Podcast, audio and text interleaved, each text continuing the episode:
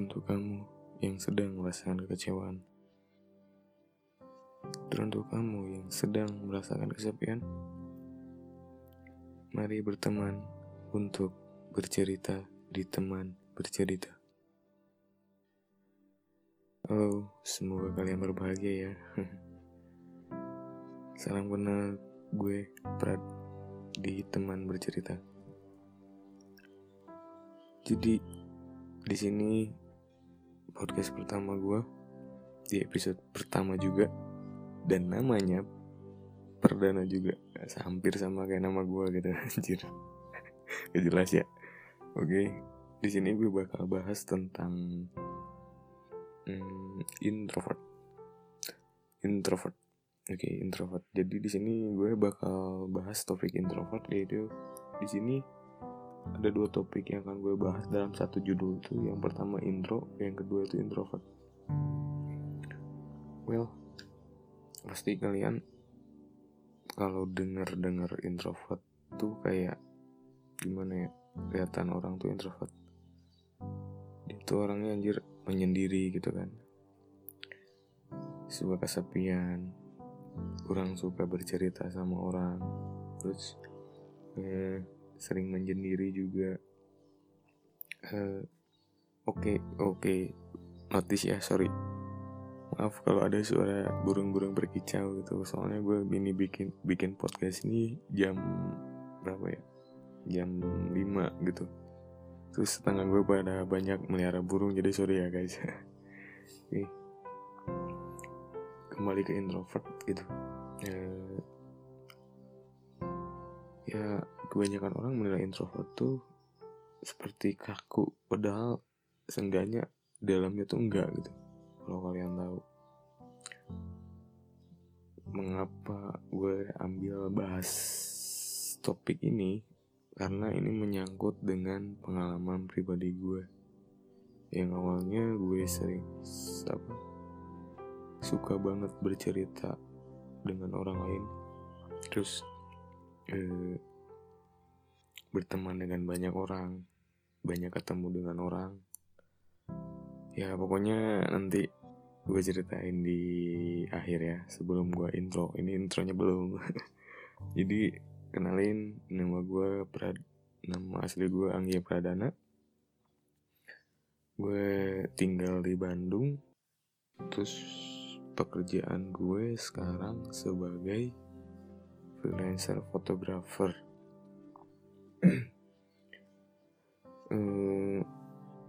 Lanjut. Terus gue juga kemarin baru lulus kuliah tahun ini, tahun 2019, jurusan teknik mesin. Pasti kebanyakan teman-teman pada bingung gitu ya,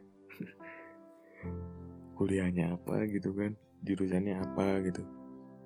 Terus juga, oh iya, gue kuliah di Unjani Cimahi, angkatan 2015. Pada heran gitu, emang banyak teman-teman gue juga pada bilang, anjir lu Prat, kok aneh banget sih, jurusannya apa, kuliahnya apa gitu kan. Jurusannya kuliah apa sih anjir, jurusannya apa, kerjanya apa gitu. Gue bilang ya mana gue tahu kan, dulu juga emang gue gak terlalu suka foto gitu kan, tahu-taunya malah jadi hobi terus berpenghasilan gitu. Ya pertama-tama gue kenal fotografi itu di SMA. Gue di situ tuh awalnya emang belum mengetahui dan belum mengenal fotografi. Di situ gue diajak untuk jadi pubdekdok OSIS di acara SMA itu. Ya karena gue kepaksa dan tanggung jawab juga ya gue jalanin kan. Mana buru-buru gue tahu apa pegang kamera, setting kameranya kayak gimana kan, tapi ya udah gitu, jalanin aja dulu. Terus juga dari situ gue lama-kelamaan tertarik dengan fotografi.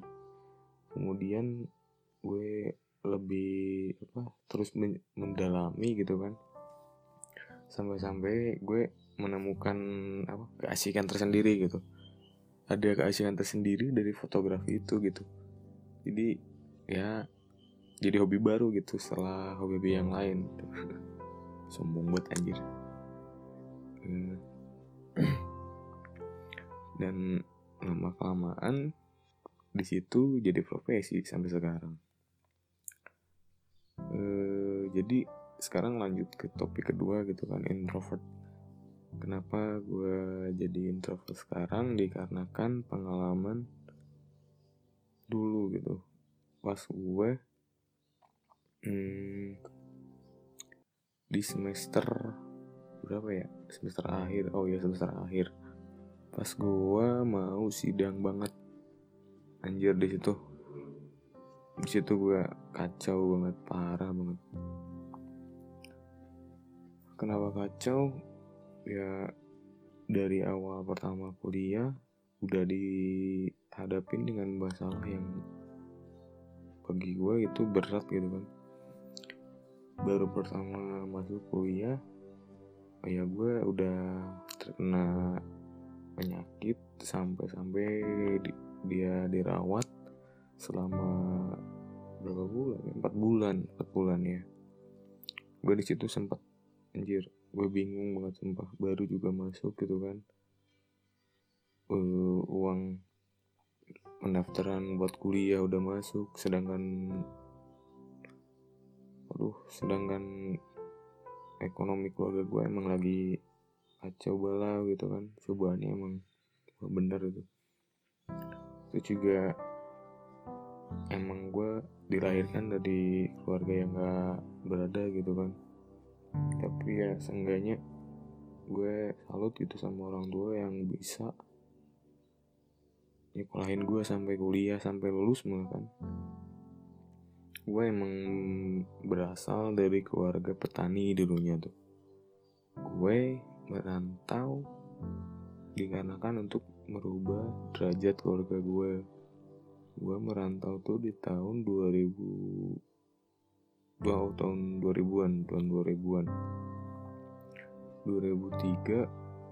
gue mulai agak beranjak dewasa gitu kan. Gue dari dulu emang udah belajar buat mandiri, gak boleh dituntut untuk manja ya, dikarenakan gue melihat keadaan situasi keluarga gue gitu kan yang gak berada, jadi gue harus belajar untuk mandiri. Lanjut ke cerita yang pas ayah gue sakit, di situ gue merasa anjir ini gimana gitu kan, gue harus cari uang kayak gimana. Nah dari situlah gue berinisiatif untuk tidak terlalu membebani orang tua. Dari situ gue udah mulai, nah dari situ gue mulai untuk mencoba online shop biar meringankan beban orang tua. Ya, dan ya alhamdulillah gitu kan, orang tua ayah gue berangsur-angsur membaik. Di akhir tahun pertama gue masuk kuliah, di semester berapa gitu, dua. Ya di situ mulai agak ya hidup gue gak terlalu sedih-sedih banget gitu kan. Dan kembali di tahun kedua gue kuliah di tingkat 2 gitu, semester 3-4 gue ada kabar kurang baik. Ibu gue terkena juga sama penyakit paru-paru basah sama kayak ya gue, cuman ibu gue gak sampai dirawat gitu, cuman masih gejala-gejala gitulah. Cuman ya gue di situ ya kalian pasti ngerasa kan, orang tua yang kalian sayangi gitu tiba-tiba dua-duanya terjangkit ya sakit gitu kan, pikiran kalian pasti negatif gitu kan. Jadi ini gimana gitu, kok Tuhan gak adil sampai orang yang kita sayangin sampai jatuh sakit, sedangkan kita masih begini adanya gitu. Padahal di situ gue mulai merasakan stres kembali di tahun pertama, sampai gue bingung gitu. Ibu gue yang saya sayangi sampai jatuh sakit. Ya dari situ gue mulai terpacu gitu. Gue gak mau bikin orang gue semakin terbebani gara-gara gue yang udah nyekolahin gue sampai kuliah kayak gini gitu. Jadi gue udah gitu mencoba berusaha untuk mencari pekerjaan. Dari situ mulai mendalami ilmu fotografi, mulai kenalan sana sini, perbanyak teman. Alhamdulillah berangsurnya waktu, ibu gua sembuh, dan karir gua ya baik gitu kan. Dalam fotografi banyak endorse gitu kan, foto produk. Dulu gua ngambil genre foto tuh yang pertama street, yang kedua portrait, bukan portrait sih, landscape, terus explore gitulah. Terus yang ketiga tuh portrait. Nah dari situ sampai sekarang gue ngambil portrait, sampai sekarang akhirnya keterjun ke dunia komersil. Jadi ya alhamdulillah gitu kan ya. Nah lanjut ke ini nih, yang fase terberat dalam hidup gua tuh di tahun ketiga tingkat akhir di kuliah gua. Di sini fase dimana gue berubah drastis sikap, watak, dan segala rupa. Menurut gua di situ fase dimana gua titik balik. Ya kenapa disebut titik balik, ya emang gua berubah sangat drastis gitu, sampai merubah mindset gue dari masuk kuliah sampai akhir. Mengapa disebut fase terberat, ya karena di saat gue mau sidang gitu kan, tiba-tiba gue terkena penyakit sampai gue harus dirawat di rumah sakit selama kurang lebih 1 bulan. Jadi di situ gue agak kecewa gitu kan, kenapa gitu Tuhan ngasih cobaan berat pada gue di saat gue mau lulus kuliah gitu kan, pembagian orang tua, malah gue mendapat penyakit gitu, sampai gue cuti untuk menunda sidangnya tahun depan. Di situ mulai gue merasa kacau balau sampai depresi berat gitu, sampai gue berpikiran ingin menyudahi kehidupan ini gitu, dimana gue belum bisa membagian orang tua. Terus juga kenapa sampai teman-teman di saat gue sakit nggak ada yang sampai ngebantuin, nanya kabar. Saudara gue juga nggak ada yang bantuin gitu, sampai wah parah pokoknya. Terus juga di mana keadaan hati gue lagi hancur gitu, anjir bucin. Ya emang udah sampai habis putus juga waktu itu kalau nggak salah. Keadaan ekonomi juga, orang tua lagi kacau balau buat biaya ini itu kan, namun sudah. Terus biaya buat TA gitu emang nggak kecil gitu, sedangkan keluarga gue ya nggak berada gitu. Gue di situ anjir, gue depresi berat sampai gue pengen menyendiri gitu, banyak ngelamun. Padahal di situ gue keadaan sakit gitu, terbaring.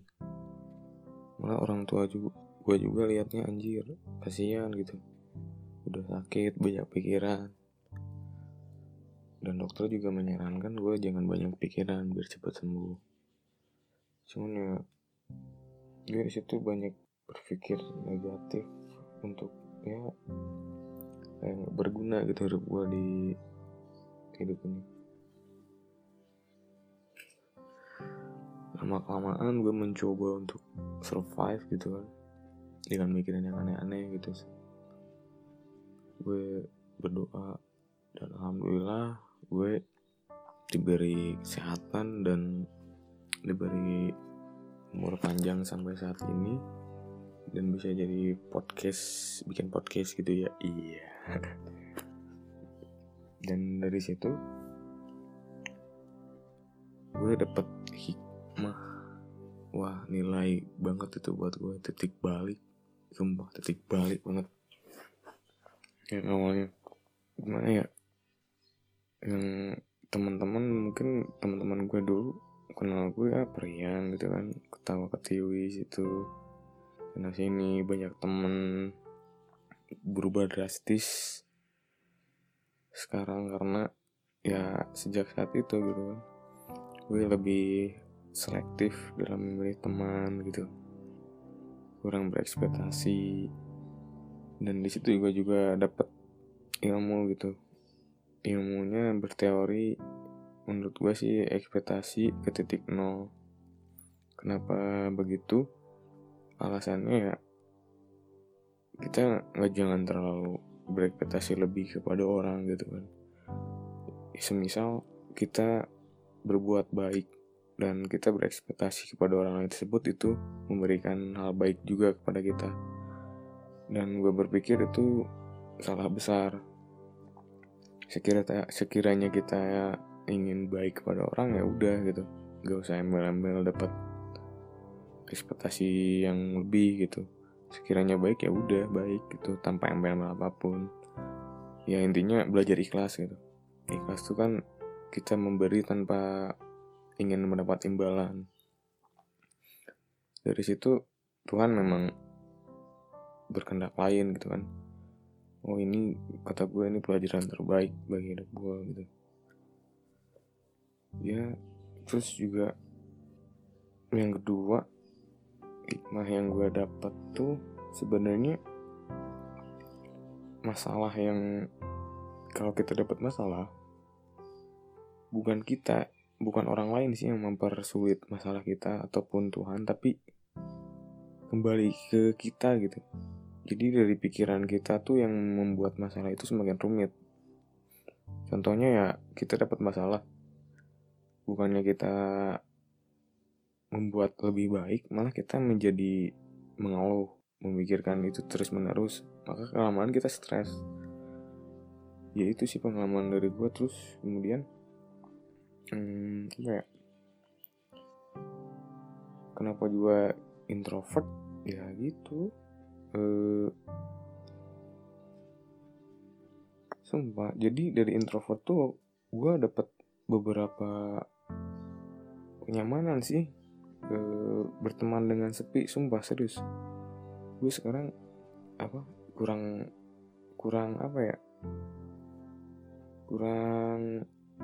nyaman sih kalau misalkan ada tempat yang terlalu ramai, gaduh, nggak jelas gitu loh. Jadi gue suka yang tempat-tempat yang nyantai gitu.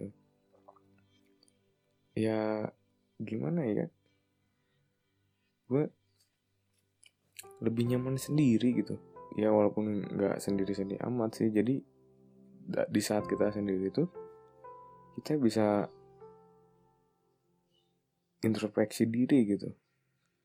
Jadi kita tahu apa kekurangan kita, lebih dalam mengenal karakter kita, kekurangan kita tuh di mana. Jadi kita bisa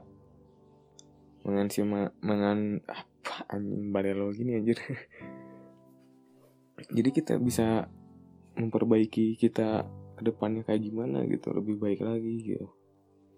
Itu juga. Jadi kita bisa jadi lebih mengenal karakter diri sendiri dan menjadi pribadi diri sendiri gitu, nggak jadi orang lain gitu. Itu sih kalau menurut gue, kenapa gue jadi introvert dan suka introvert, ya gitu kelebihannya. Tapi ya di pandangan orang lain, introvert tuh kayak kaku gitu kan. Tapi sebenarnya enggak loh, sumpah serius. Orang-orang introvert tuh kalau diajak ngobrol tuh nyambung. Malah kalau gue pelajarin gitu ya, orang-orang yang lebih banyak Masalahnya tuh bukan orang-orang yang diem, tapi orang-orang yang banyak ketawa terbahak-bahak, cari banyak teman dan bercerita. Nah itu makanya gue bikin podcast teman bercerita itu untuk menampung ya orang-orang yang kesusahan atau itulah. Emang basicnya emang gue suka bercerita sebenarnya, cuman ya dikarenakan masalah yang pas gue sakit ya makanya jadi introvert gitu. Oke, jadi mungkin segitu podcast pertama gue. So, bagi teman-teman yang ingin bercerita mengenai kehidupannya ataupun curhat, boleh kita bercerita di teman bercerita. Tinggal kalian bisa DM di Instagram gue di @anggipradana1 ataupun bisa kirim email di anggipr29@gmail.com. So, semoga berbahagia. Saya Prad dari teman bercerita. Mari bercerita, karena pada hakikatnya manusia butuh bercerita.